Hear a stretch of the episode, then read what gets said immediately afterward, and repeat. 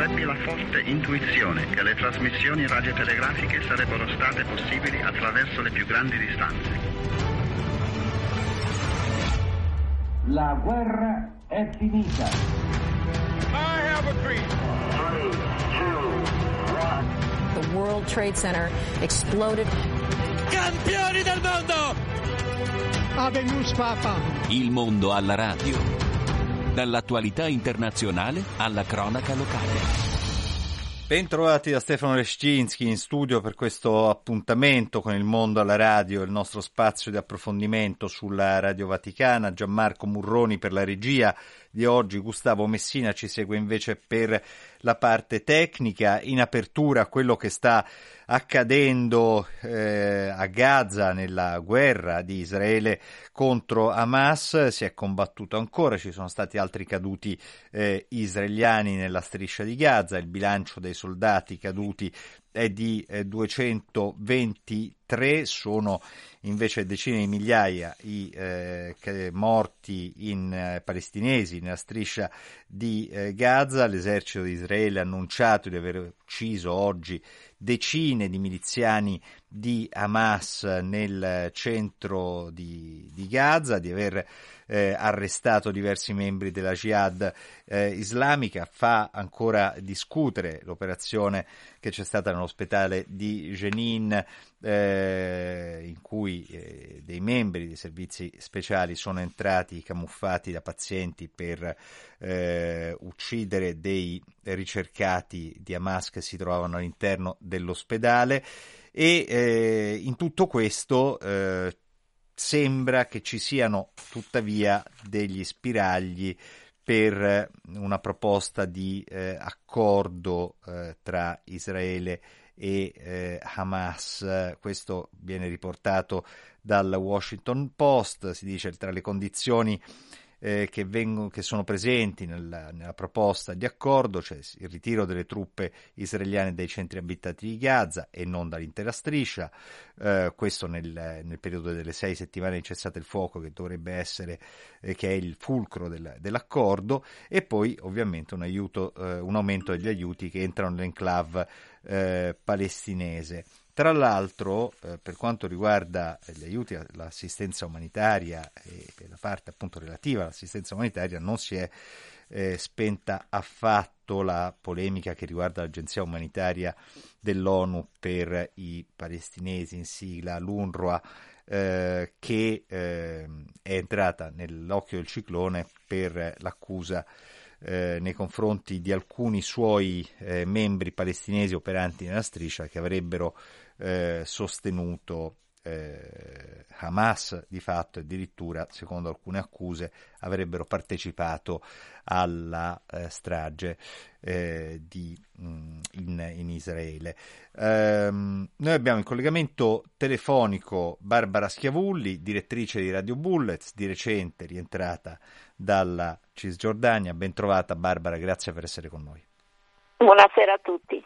Allora, Barbara Schiavulli, intanto eh, un, un, commento su eh, quella che è eh, la condotta della guerra e eh, diciamo così, l'ipotesi eh, di una, di, una, tregua, di un cessate il fuoco che dovrebbe eh, avere una durata, si dice, di sei settimane, però insomma è tutto, è, tutto, da vedere e quelle che sono le condizioni. Ehm, se ne sente parlare spesso di una possibilità di tregua, ma eh, alla fine poi salta sempre ogni speranza. Ma secondo me ci sono diversi livelli, alcuni ormai sono veramente deliranti. Da una parte c'è la comunità internazionale che spinge per questa tregua eh, per due protagonisti però che la tregua non riescono neanche a immaginarla. Se io penso alla conferenza che c'è stata domenica dei leader israeliani, migliaia di persone, tra cui tre ministri e diversi parlamentari, dove dicevano tutti entreremo a Gaza e la occuperemo, quindi si, sta, si cercava di stabilire come eh, dividersi Gaza, eh, viene difficile pensare a una tregua, dall'altra parte c'è Hamas che invece dice non fermeremo e non restituiremo gli ostaggi fino a che si, non ci sarà una tregua, quindi non una pausa umanitaria come c'è stata il novembre scorso. Quindi sembra che si parlino persone ma non tra di loro o che se parlano tra di loro men- mentono tutti.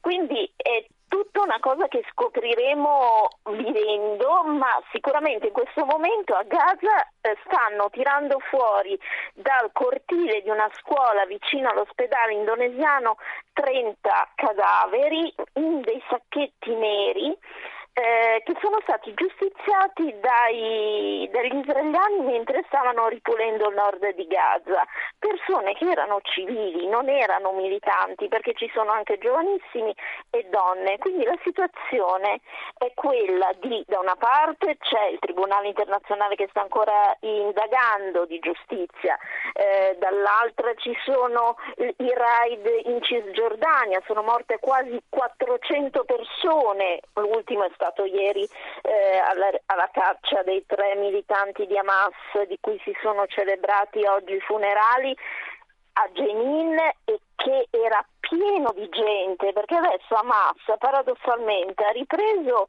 vigore perché sembra essere l'unica in grado di combattere contro gli israeliani. Quindi l'idea di pace, di negoziato in, in questo momento sembra veramente difficile Barbara Schiavulli, ti interrompo solo un istante perché eh, in collegamento eh, proprio dalla Cisgiordania, cioè nello scavo inviato eh, di eh, avvenire, abbiamo fatto riferimento a quello che avviene in eh, Cisgiordania, eh, nello scavo ho avuto la possibilità di intervistare e tra l'altro c'è un, un suo articolo eh, che eh, vi consiglio di leggere a pagina 5 di avvenire eh, di eh, oggi in cui vengono riportate proprio le parole di un giovane palestinese. Io con Nello Scavo vorrei partire proprio da, questo.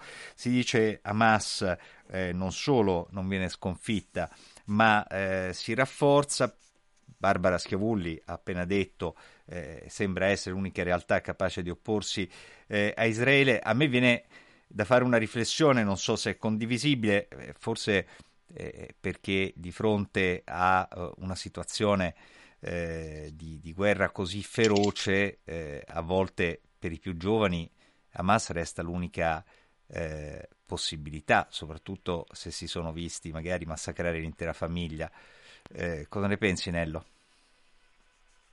Ma eh, prima di tutto te, saluto, saluto, te, saluto, saluto Barbara. E mm, io sono molto d'accordo nel senso che non bisogna dimenticare che Hamas ha costruito anche un'impalcatura ideologica intorno alle sue azioni. E mh, mm, nella, nella Palestina occupata, nei territori, eh, si è sentito evidentemente il bisogno anche di una struttura di pensiero che potesse dare una speranza alle generazioni che la speranza l'hanno persa, perché ricordiamoci che si tratta di una terra tradita, dove ci sono stati a torto ragione combattimenti per molti anni, finalmente la possibilità di un percorso di pace ed è saltato tutto per aria. Ricordiamo anche che lì non si vota dal 2006, questo perché la, non verrà mai uh, affermato in maniera ufficiale, ma perché le autorità uh, del, um, palestinesi eh, legate evidentemente al partito di Fatah, che è quello una volta maggioritario, temono, temono un'avanzata di Hamas, ma dal 2006 a oggi, proprio avendo rinviato il voto, non si è fatto altro che consolidare la posizione eh, dei gruppi fondamentalisti, eh, tanto che nelle aree, quelli che noi chiamiamo, direi perfino impropriamente, campi profughi, perché ormai sono delle città strutturate con anche i loro servizi al, all'interno e, e, vengono attaccati regolarmente dalle autorità eh, israeliane, in maniera tra l'altro eh, eh, non solo dire, da colpire eventualmente i responsabili di azioni eh, estremiste, ma eh, viene colpire indistintamente la popolazione, perché quando un bulldozer entra di notte e distrugge una strada con la fogna, con i servizi idrici, con il sistema elettrico, sta danneggiando eh, quartieri dove vivono anche 50.000 persone. Di fondo, insomma, ci stai descrivendo una situazione. La colpa ricade su di tutti. Ci stai descrivendo una situazione, tra l'altro, in cui si capisce bene che c'è una situazione di guerra fondamentalmente, che in diverso modo non si potrebbe eh, chiamare, non solo eh, dentro Gaza, certo in forme diverse o con intensità diverse potremmo dire, ma eh, sicuramente c'è una forma di guerra che eh, è eh, attiva e, e, innegabile anche in, eh, anche in Cisgiordania e quindi il fronte è aperto, diciamo, su, su tutto il fronte palestinese è aperto a questo punto al, al conflitto eh, e, e, a quello che sta eh, avvenendo. Potremmo parlare anche eh, e tirare fuori il discorso politico, cioè chiederci quanto fa comodo e quanto è strumentale al mantenimento eh, del potere da, da, parte di determinate formazioni politiche questa situazione di tensione, ma io preferisco chiederti un'altra cosa eh, a proposito dell'Agenzia delle Nazioni Unite eh, per i palestinesi. Eh, se ne è parlato tanto in questi giorni, eh, ci si sta chiedendo quanto è importante questo organismo umanitario per i palestinesi soprattutto che si trovano nella striscia di Gaza e che poi rimarranno nella striscia di Gaza magari alla fine del conflitto. Ma io credo che sia un'agenzia importantissima, certamente ci sono stati dei problemi, eh, però ricordiamo anche che si tratta di uno dei principali datori di lavoro della, della Cisgiordania, proprio perché, scusate, della, della, striscia di Gaza, proprio perché eh, si tratta di un'area economicamente depressa in cui si è fatto di tutto perché non si sviluppasse.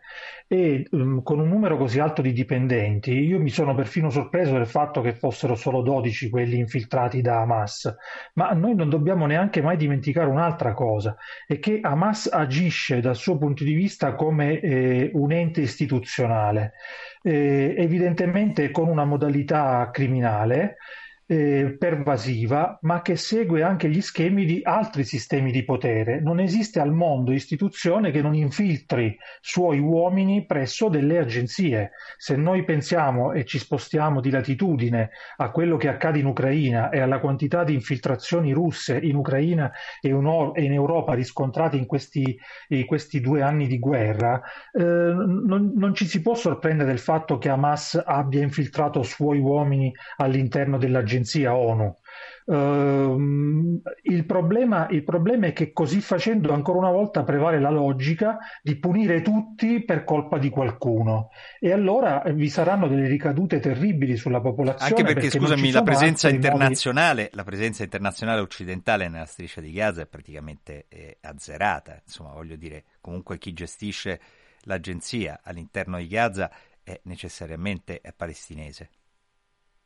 Ma eh, per forza, e poi dobbiamo capire che eh, la, l'autorità nazionale palestinese di fatto è stata estromessa dal 2006 a Gaza proprio con le elezioni che ci sono state e con la vittoria di, di, Hamas, che nel frattempo si è consolidata, ma ha anche una sua opposizione interna, ma che è totalmente silenziata, perché uno dei drammi di questo conflitto è che eh, non si è neanche aiutata l'opposizione ad Hamas nella striscia di Gaza, perché ci sono delle voci dissonanti, eh, ma così facendo prevale la logica della violenza e dentro la logica della violenza eh, poi a pagare sono di più evidentemente i civili.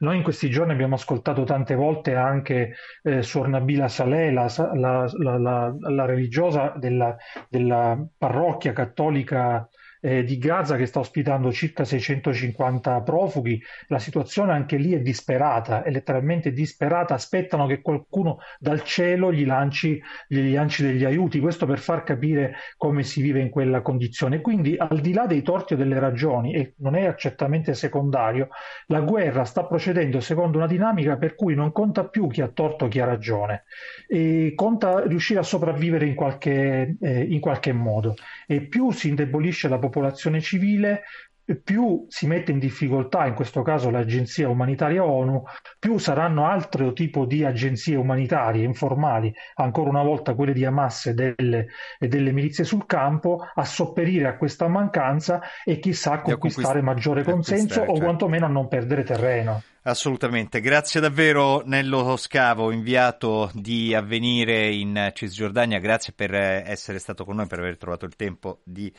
eh, collegarti e per il tuo contributo e ovviamente a risentirci presto, ti lasciamo libero eh, de- ai tuoi impegni. Barbara Schiavulli, prima accennavamo al fatto, la situazione di tensione eh, come eh, strumentale anche al controllo politico da parte di alcune eh, forze estremiste. No? Ehm, non, è un, non, è una novità, insomma, qualche eh, tempo fa eh, un, un, membro del, del, governo Netanyahu ha detto se eh, quando si interromperà la guerra, quando finirà la guerra, cadrà il governo. Ehm, questo governo si regge secondo te eh, su eh, questa, questa, logica eh, di guerra a Gaza, cioè è necessaria eh, una situazione di tensione eh, per la legittimazione politica? Ma è necessaria soprattutto al primo ministro israeliano Benjamin Netanyahu che ha cercato di tenere in piedi un governo, ma ne sono caduti molti in questi due anni. È stato molto faticoso per lui mettere su una coalizione di estrema destra, peraltro. E, e, questo, e la guerra aiuta, aiuta perché c'è stato un gabinetto di emergenza, leggi speciali, la situazione. Non dimentichiamo che prima del 7 ottobre la gente scendeva da mesi in piazza, gli israeliani, tutti eh, i venerdì per manifestare contro il primo ministro che voleva cambiare la, mm, la legge eh, eh giudiziaria e, eh, questo, e aveva anche due processi in corso per corruzione, quindi rischierebbe pure di andare in prigione. Finché c'è la guerra questo non accade, quindi c'è già una, eh, un interesse personale sotto un certo punto di vista. Dall'altro ha la spinta degli altri all'interno del governo e molti del Parlamento che vogliono riprendersi Gaza, ma lo hanno detto in tutti i modi. Ci sono eh, pagine e pagine di dichiarazioni anni perché poi ormai con i social, con, con X parlano in continuazione e si vedono che dicono delle cose veramente aberranti, tutte cose che poi sono state anche riprese appunto dal Tribunale che cerca di mettere in fila e vedere se poi ci sarà una sentenza per genocidio contro i palestinesi. In tutto questo, tra l'altro, in tutto questo e con questa situazione eh, non passa in secondo piano, ma viene certamente offuscata l'urgenza eh, di eh, negoziare una liberazione degli ostaggi. Insomma, se si continua con il muro contro muro eh, e non si arriva a una trattativa, eh, lo si fa fondamentalmente sulla pelle degli ostaggi. Esatto, quello, gli ostaggi da una parte, le persone che sono rimaste dentro Gaza intrappolate da Hamas e dall'altra parte anche tutti i eh, giovani palestinesi, anche giovani donne che sono stati presi durante dal 7 ottobre, ovvero più di 6.000 persone che sono state, non si sa, sono stati messi dei campi perché non gli bastano più le prigioni, tutti in detenzione amministrativa. Detenzione amministrativa significa che non sono accusati di niente, quindi possono essere tenuti a tempo indefinito senza accuse. Questo secondo me è un'altra forma di, di sequestro. Quindi eh, la situazione è veramente difficile da districare Ovviamente c'è tutti i problemi pratici, da una parte Gaza che sta morendo di fame e di malattie perché sono passati quasi quattro mesi e eh, non c'è più da mangiare, non c'è acqua, si partorisce, sono, sono stati partoriti 20.000 bambini in condizioni estreme, stanno facendo amputazioni senza anestesia. Io ho raccontato la storia di un bambino che stiamo cercando di tirare fuori, che ha una malattia cronica e proprio perché non è ferito, non riusciamo a farlo uscire, ma non ha più medicine, rischia di morire da un momento all'altro e non si riesce a fargli avere un visto per uscire da Gaza, portarlo magari in Italia o in Qatar o da qualsiasi altra parte per potergli dare quelle medicine che sarebbe semplice avere ma che a Gaza non può assolutamente avere. Uno con la stessa malattia rarissima è già morto, ora lui, il piccolo Hamza di due anni, è lì. Grazie Barbara Schiavulli anche per averci ricordato questa storia. Barbara Schiavulli, direttrice di Radio Bullets, da poco rientrata anche lei dalla eh, Cisgiordania. Grazie per essere stata con noi, torneremo a sentirci ovviamente nei prossimi giorni. Adesso linea alla regia e cambiamo argomento. Dallo scenario di Gaza e di questa tragedia umanitaria passiamo a un altro scenario eh, che eh, non è di guerra, ma è sicuramente altrettanto tragico. Lo spunto ce lo offre sempre il quotidiano Avvenire eh, di oggi che racconta la storia di eh, un uomo di 69 anni che si è tolto la vita eh, in provincia di Lecce in maniera assolutamente eh, terrificante eh, perché eh, completamente annichilito dai debiti di gioco. E noi parliamo proprio di questo, parliamo della drammaticità della situazione relativa al gioco d'azzardo con Enrico Malferrari della campagna Mettiamoci in gioco. Ben trovato, grazie per essere con noi Malferrari. Un saluto a lei e a tutte le, spette, le ascoltatrici e gli ascoltatori. Una storia terribile questa che viene eh, da Lecce, eh, ma non è eh, una rarità, è un qualcosa che capita di frequente. Purtroppo sono tanti coloro che si trovano eh, talmente annichiliti e strozzati eh, dal gioco d'azzardo e dal debito per il gioco d'azzardo che si tolgono la vita. Sì, purtroppo la quasi totalità dei giocatori d'azzardo che seguiamo nei, nei nostri gruppi hanno paventato o pensato l'idea del suicidio. Secondo una ricerca inglese realizzata su 7.000 persone maggiori di, di, di, di, 16 anni, un quarto dei giocatori problematici avrebbe messo in atto un tentato suicidio e durante l'ultimo anno il 20% di loro ci ha pensato seriamente. Purtroppo è una cosa abbastanza nota a noi che, che lottiamo assieme a queste persone per poter uscire da, questa, da, questa, eh, da questo tormento che è il gioco d'azzardo. Che, che cosa comporta la spirale in cui cadono eh, le persone affette da ludopatia, le persone eh, che eh, subiscono fondamentalmente eh, questa, questa, forma di, di, di, malattia, perché così diventa una, una malattia, cosa, cosa, capita loro? Cos'è, qual è la situazione in cui le persone si vengono a trovare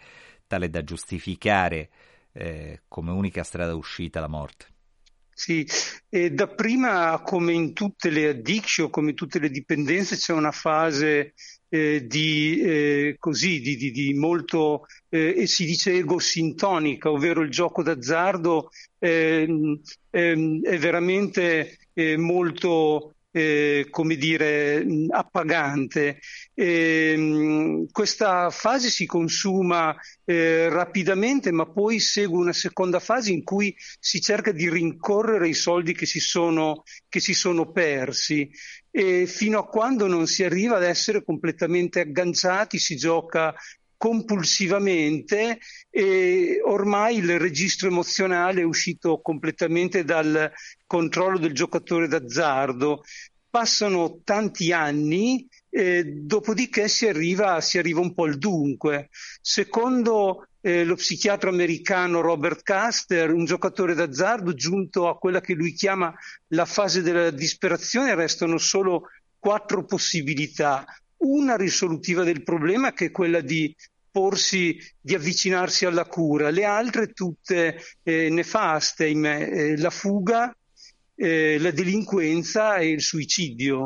Senta, Malferrari, quando noi parliamo di gioco d'azzardo, tanto per chiarirlo anche ai nostri ascoltatori, non stiamo parlando di un fenomeno eh, esclusivamente del fenomeno criminale, noi stiamo parlando anche del gioco che eh, è eh, sostanzialmente legale, e cioè tutti quei circuiti del, eh, delle slot machine, delle, delle scommesse, anche dei gratta e vinci se vogliamo, delle forme di lotteria istantanea. Questo eh, gioco legalizzato eh, genera un giro d'affare, d'affari eh, in favore dello Stato di circa 150 miliardi. Eh, questa è la cifra del 2023. Eh, ora, eh, soldi veramente sporchi, si potrebbe dire. Esattamente, e, mh, tanto più che eh, fra noi che curiamo giocatori d'azzardo, eh, la stragrande maggioranza di loro inizia col gioco legale e De- continua mi scusi, eh, devo fare una legale. correzione. Io ho detto 150 miliardi, ovviamente è il, il giro d'affari, poi eh, Sì, allo Stato dopo- entrano solo, sono entrati solo 12 milioni, solo No. tra virgolette. eh. 150 miliardi è la fibrillazione Eh. del gioco d'azzardo e quanto viene appunto giocato, dopo c'è un payout, ciò che viene restituito in vincite e resta per la filiera eh, del gioco d'azzardo e per, e per lo Stato eh, più circa sui 17 miliardi di euro circa. Sì. E, quindi una cifra importante, quasi una manovra economica e, e con i pensieri a breve gittata che eh, i, i governi che si sono succeduti negli ultimi anni e non ultimo quest'ultimo che, che in vigore adesso, ehm, naturalmente per poter finanziare le loro iniziative e 17 miliardi sono una cifra alla quale non hanno intenzione di, di rinunciare. Cosa si può fare in, eh, in sostanza? Qual è, eh, diciamo così, un po' la, la ricetta della campagna, mettiamoci in, in gioco per eh, riuscire a tamponare nell'immediato una situazione drammatica e, e difficilissima come questa? Eh, noi stiamo insistendo su alcuni punti che ci sembrano eh, di buon senso e fondamentali. Eh, il primo è abbassare complessivamente l'offerta di gioco, eh, rivedere i meccanismi di alcuni, di alcuni giochi che sono meccanismi letali, eh, sempre più eh, performanti e, e sempre più invitanti. Limitare i conti di gioco online che anche nell'ultimo anno eh, sono eh, aumentati moltissimo, soprattutto nelle fasce giovanili. La maggior parte dei conti di gioco online sono stati aperti dalla, eh, nella fascia d'età 18-24 anni, per capirci.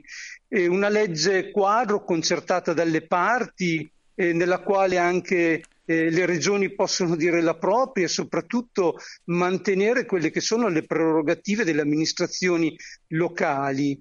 Eh, mantenere, qui lo, lo, lo, sottolineo, il divieto di pubblicità e questo lo sottolineo perché eh, recentemente eh, il prossimo decreto eh, che eh, questo governo si appresta a, eh, mettere, a mettere, in atto eh, sta parlando di un, in una qualche forma di ritorno eh, alla pubblicità. E quindi questo secondo me è un divieto che va assolutamente mantenuto Senta, si può considerare una pubblicità occulta del gioco d'azzardo quando si dà grande spazio ad esempio alle eh, rarissime, occasionali super vincite, no? al Super Enalotto, alla, certo, eh, alla lotteria, perché eh, di fatto non si, a giocare d'azzardo non si vince mai. Poi eh, c'è, eh, capita quella persona eh, ogni chissà quanti, eh, quanti milioni eh, di, di, di, giocatori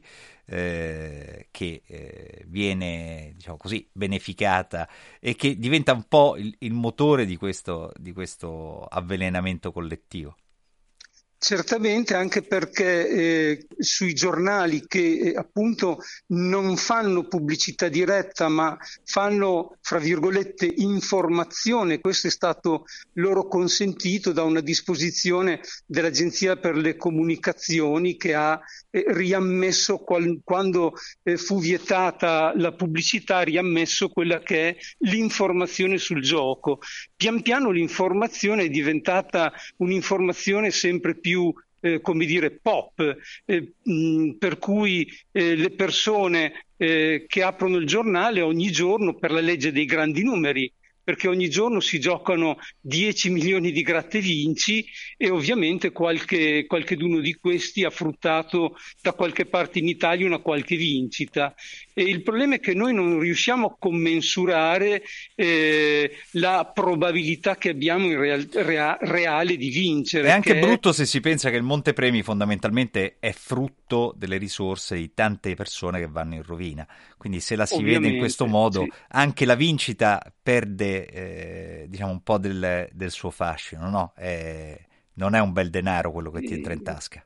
purtroppo è proprio come dice lei, la, eh, stragra- allora mh, giocano in Italia ogni anno almeno una volta 18 milioni di italiani, ma i giocatori eh, forti, quelli che eh, assommano le grandissime cifre, sono circa 5 milioni e di questi eh, un, un, milione almeno di loro sono e, e anche più sono giocatori problematici e pochi di loro poi eh, in realtà si rivolgono, si rivolgono eh, a noi curanti proprio per il tema della vergogna. Una delle cose che mi ha colpito di più di questo eh, suicidio è proprio l'elemento legato alla vergogna, un sentimento primordiale molto, molto drammatico eh, che però impedisce alle persone con problema di gioco d'azzardo di eh, appunto aprirsi alla cura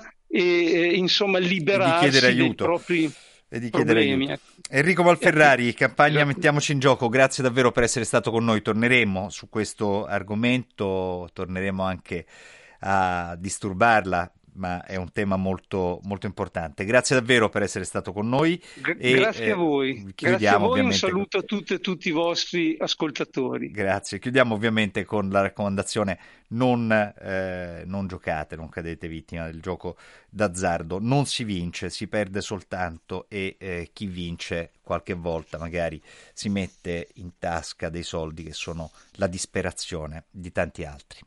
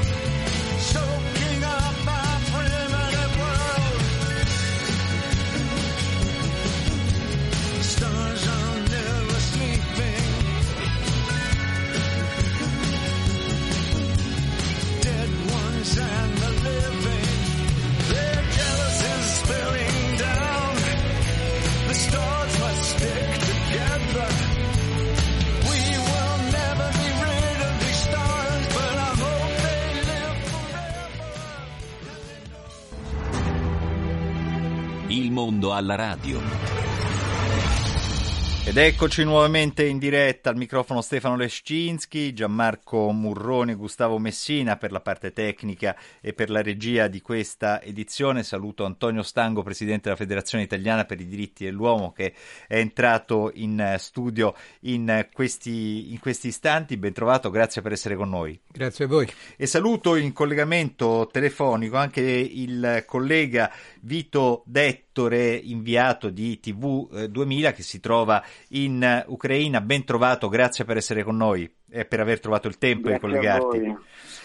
Innanzitutto grazie, io inizierei proprio con uh, Vito Dettore, so che i tempi sono, eh, sono stretti, eh, il, lo, lo, comprendiamo eh, assolutamente, intanto per un commento di quella che è stata la giornata di oggi. L'unica buona notizia forse che arriva eh, è quella del, dello scambio eh, di prigionieri, di prigionieri eh, sì. che c'è stato, ha riguardato 207 soldati ucraini e 195 eh, soldati eh, russi. Non so se le cifre sono eh, corrette, queste che vengono riportate dalle agenzie, ma insomma, questa è l'unica buona notizia che sembra arrivare da lì. Sì, sì, assolutamente, questa è, è, un, è un'ottima notizia, veramente quando ci sono questi fatti, si intravede uno, uno spiraglio, una luce, anche se ecco, parlare di pace qui in Ucraina è davvero, come dire, no, non dico fuori luogo, ma sicuramente non è purtroppo all'ordine del giorno. Anche perché eh, abbiamo sentito che... che... la situazione oggi è stata molto pesante eh, in Ucraina, anche sulla regione eh, di Kiev. Insomma, tutti noi abbiamo eh, ancora queste app che abbiamo eh, scaricato per andare in Ucraina, no? che ci avvertono eh, degli allarmi di andare a cercare un rifugio. ormai neanche le agenzie riescono a stare dietro a tutti gli allarmi antiaerei che arrivano e a no, batterli in tempo. Sì, assolutamente così. E oggi a Kiev dove mi trovo in questo momento ci sono stati diversi allarmi e, e purtroppo è diventata assolutamente la quotidianità di, di Kiev. E, all'inizio della guerra l'allarme era eh, a Kiev, parlo ovviamente, era completamente, come dire, non veniva, non veniva presa la grande attenzione. Adesso dopo gli ultimi attacchi missilistici, soprattutto a Kiev, si è resa conto di essere vulnerabile e quindi eh, l'allarme missilistico viene preso con un altro tipo di atteggiamento, la gente va nella metro, eh, cosa che prima non accadeva sempre, c'erano allarmi, alcuni come dire, che veniva, a cui veniva presa l'attenzione perché veniva segnalata la loro pericolosità, altri invece che a volte venivano ignorati. Oggi nessuno viene ignorato di questi allarmi e quindi la situazione è completamente eh, diversa. Negli ultimi attacchi ci sono stati a Kiev decine di morti, Oggi siamo andati a vedere alcuni dei palazzi bombardati, devo dire che veramente fa impressione perché sono riusciti i russi a colpire nel cuore di Kiev in un modo devastante che insomma, si vedeva soltanto in altre città. Vedere ecco, i condomini, interi palazzi bruciati, distrutti qui nella capitale ucraina fa una certa impressione, anche perché la contraerea ucraina veniva descritta come eh, assolutamente infallibile sulla capitale eh, gli ucraini si sono resi conto che, che l'infallibilità non è, non è, mai garantita al 100%. Anche perché gli attacchi è... probabilmente sono eh, talmente intensi da non permettere una copertura totale eh, del, dello scudo, dello scudo aereo.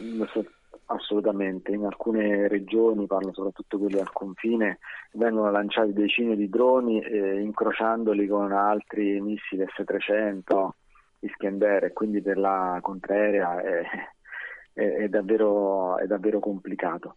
Vito Dettore, com'è la situazione per quanto riguarda la popolazione civile e la vita eh, quotidiana? Eh, ora, eh, il, l'inverno è stato un inverno eh, molto rigido, è ancora in corso per la verità, ed è un inverno molto, fa molto freddo. Esattamente, Le, gli aiuti insomma stentano a, a, essere alimentati come all'inizio della guerra eh, anche da parte dei paesi Purtroppo occidentali. Sì. Purtroppo sì, perché comunque non c'è quella, mm, quello slancio eh, di solidarietà che c'era nei primissimi mesi della guerra e questo è un problema soprattutto nelle zone eh, nord-est eh, che sono più lontane da raggiungere dalle merci e anche dagli aiuti umanitari, perché ricordiamo ecco, in Ucraina non, non, non, si vola, non ci sono voli civili dall'inizio della guerra, quindi vuol dire che tutto lo scambio di merci avviene su gomma e quindi per portare una, come dire, banalmente un, genere alimentare, un prodotto a Kharkiv, questo deve arrivare con il camion, ma parliamo di eh, giorni e giorni di viaggio, quindi questo ha dei costi eccessivi quella prodotto alimentare e lo stipendio medio di un impiegato statale è di circa 300 euro, fare una spesa e spendere 100 euro eh, è, qualcosa di impossibile, quindi si ricorre agli aiuti umanitari, ma anche gli aiuti umanitari hanno la stessa difficoltà, quindi arrivano sempre di meno perché c'è meno solidarietà, questo purtroppo è, avviene. A Roma, soltanto per fare un esempio, c'erano le file fuori dalla parrocchia, le parrocchie per consegnare aiuti per gli ucraini, adesso non ci sono più, ma questo avviene un po' in tutta Europa. E, e quindi ecco, c'è un problema umanitario notevole, forte, che purtroppo riguarda tutta la popolazione, perché a volte abbiamo visto in coda. Sì, assolutamente, in coda per gli aiuti umanitari, quei pochi che arrivano, ci sono anche medici, infermieri, eh, impiegati statali, come dicevo. Vito detto, è, davvero un problema. prima di, di, lasciarti, una brevissima considerazione. Eh, tu eh, recentemente hai intervistato anche il nunzio apostolico in uh, Ucraina, sì. Monsignor Kulbokas, eh, che ha lasciato intendere insomma, che un, un, minimo di speranza in più per quanto riguarda la possibilità di dialogare eh, sia aperto, merito anche della missione del cardinale Zuppi. Ehm, che eh, se ci puoi dare un, un, commento appunto su questo punto. Sì, allora le parole del, di Monsignor Cobogas arrivano in un momento in cui ecco, la popolazione è davvero stanca e quindi è stanca della guerra, quindi la possibilità che in qualche modo ci possa essere un dialogo ehm, non è vista in modo eh, è vista solamente in modo positivo all'inizio della guerra si puntava alla vittoria, alla controffensiva. In questo momento ci si rende conto in modo realistico che tutto questo non è possibile. Monsignor Kubokas ha eh, lanciato questa idea. La mia domanda è stata questa: ecco, in un momento in cui la diplomazia sembra essersi arenata, la, la Chiesa, la Santa Sede, cosa, cosa proporrebbe? E da qui è nata la sua, la sua, risposta in cui dice c'è bisogno di un tavolo, c'è bisogno di un, di un tavolo umanitario che, possa, che raggruppi diversi paesi ma che coinvolga anche la stessa Ucraina e la stessa eh, Russia. Iniziamo a parlare di questioni eh, umanitarie perché di questo si occupa la Chiesa. Poi quel tavolo può essere utilizzato anche per altre questioni che possano portare alla pace. Questo è è molto chiaro. Il pensiero molto... di Monsignor Cubo, certo. Poi io gli ho fatto una domanda, dico, sarà la provvidenza ad individuare il momento migliore? E lui mi ha detto no, la provvidenza va aiutata, non possiamo confidare solo nella provvidenza. Quindi questo ecco, eh, fa capire che, che, che, la Santa Sede, eh, ovviamente attraverso i suoi canali umanitari, sta eh, come dire, cercando di effettuare dei tentativi eh, affinché si possa raggiungere la pace. E che l'impegno, la volontà e le responsabilità, soprattutto degli uomini, sono eh, determinanti in, in questi casi e sono eh, assolutamente fondamentali. Grazie per essere stato con noi, Vito Dettore. Ovviamente voi, buon, buon, buonissimo buon, lavoro nel, in Ucraina. Vi ricordo inviato di TV 2000 nel paese in guerra. Antonio eh, Stango. Eh, allora, 7 febbraio ci sarà eh, il decreto che proroga eh, gli aiuti sul, sull'Ucraina, o quantomeno eh, arriverà eh, in aula alla Camera, quindi ci sarà un voto su questo decreto. Spesso si parla degli aiuti, la necessità eh, di eh, mantenere altre risorse eh, per, sostenere, per, sostenere, l'Ucraina, la situazione economica è veramente molto difficile. Ehm, la Federazione Italiana per i diritti dell'uomo ha eh, partecipato e organizzato anzi un eh, convegno recentemente presso il Senato con il titolo Verso un meccanismo di risarcimento internazionale per le vittime dell'invasione russa del, dell'Ucraina. Ora, questo eh, tema è un tema eh, molto complesso e molto delicato, anche se molto importante, anche perché il eh, richiamo è un qualcosa che non ha avuto una grandissima eco in realtà eh, sui media negli ultimi giorni, ma se ne è parlato, se ne è discusso anche a livello europeo ed è la sorte dei beni russi congelati eh, in Europa, fondamentalmente. Cioè quei soldi, quei beni, quelle ricchezze di un paese eh, aggressore che sono stati congelati a mo' di sanzione possono essere confiscati e utilizzati per risarcire le vittime?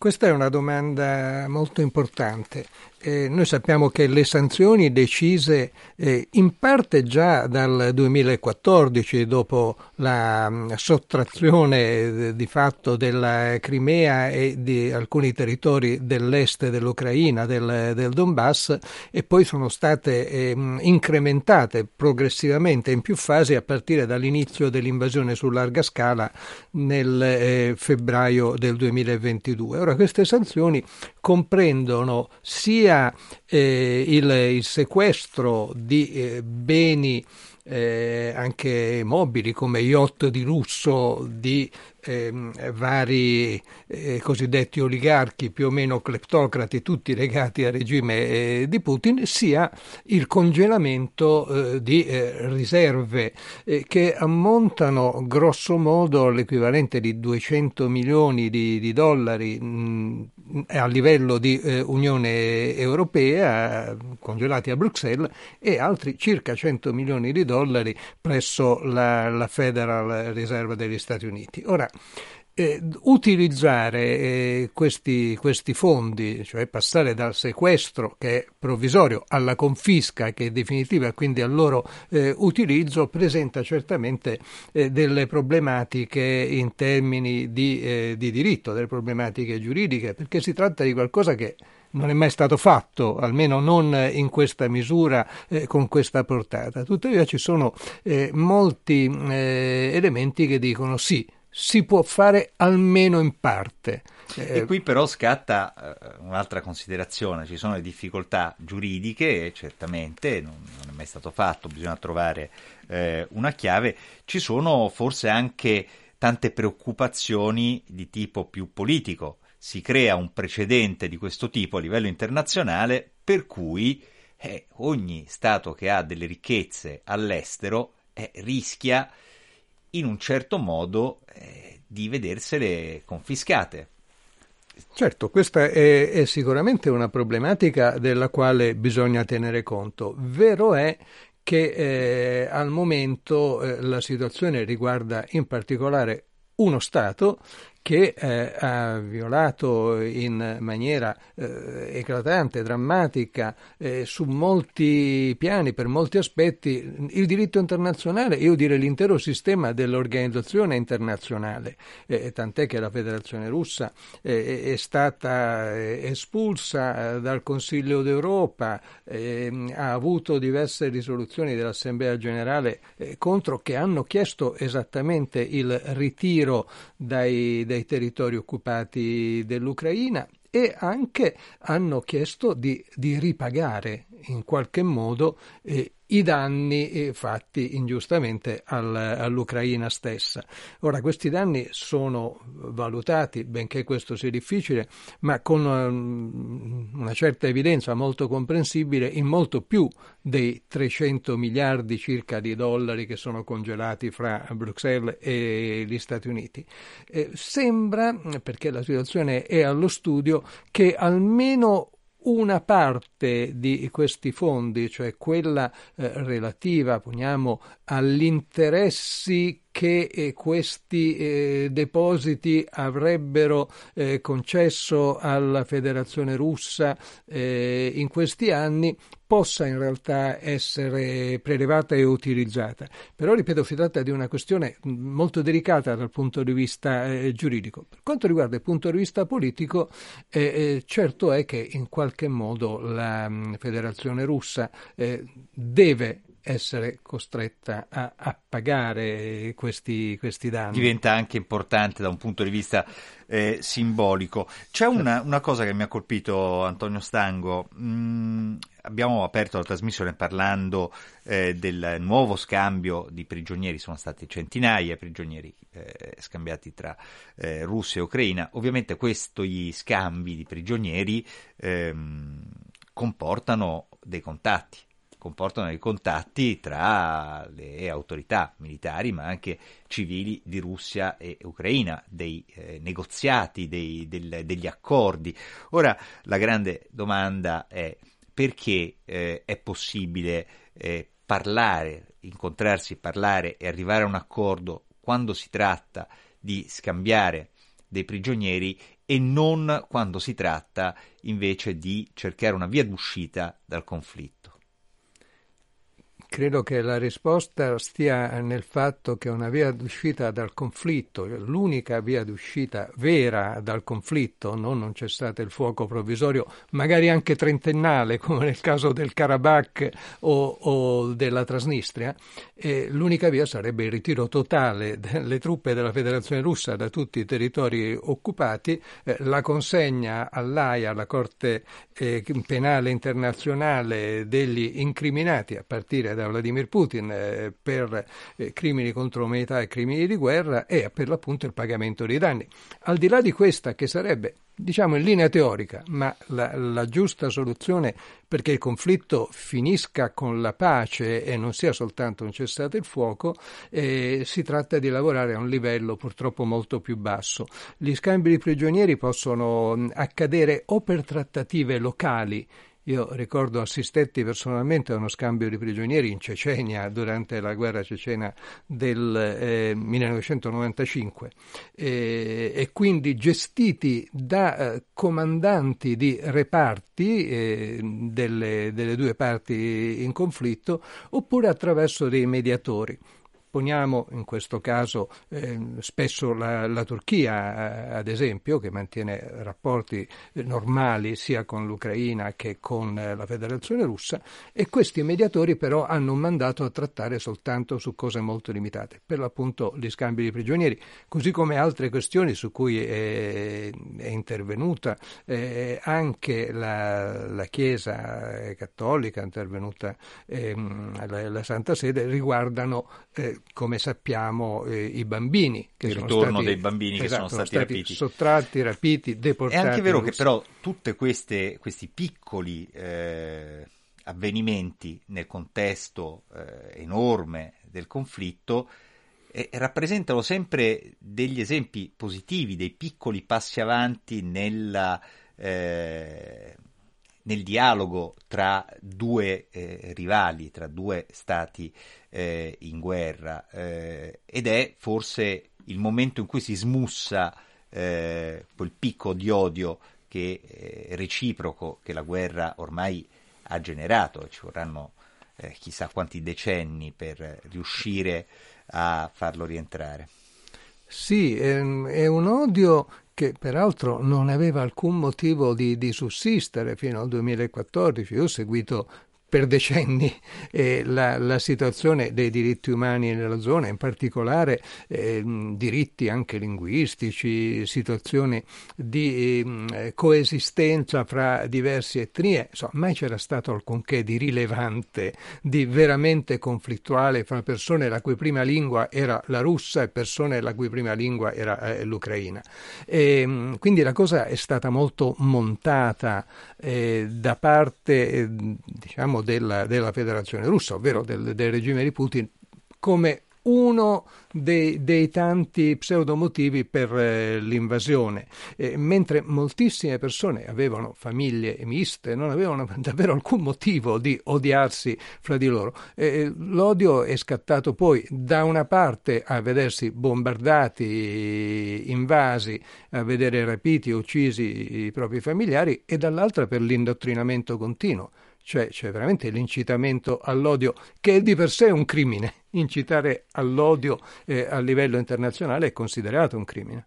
Antonio Stango, una questione veramente molto spinosa che dobbiamo trattare eh, ovviamente in maniera molto, molto sintetica perché eh, il tempo è quello che è. Eh, abbiamo parlato di Vladimir Putin come eh, persona che è stata comunque incriminata e ricercata, eh, pende un mandato di cattura internazionale del ruolo della Turchia e sappiamo che eh, si crea un po' questa situazione schizofrenica per cui il eh, capo del Cremlino si reca in Turchia, quindi volerà in Turchia per eh, un incontro bilaterale con il presidente Erdogan, che eh, è il capo di Stato di un paese che fa parte della Nato e quindi fondamentalmente di una parte avversa, perché eh, non è che si, diciamo, gli scambi di apprezzamenti siano particolarmente eh, alti in, in, questo momento tra, tra, queste due realtà. Come si spiega eh, tutto questo e eh, è legittimo quello che avviene?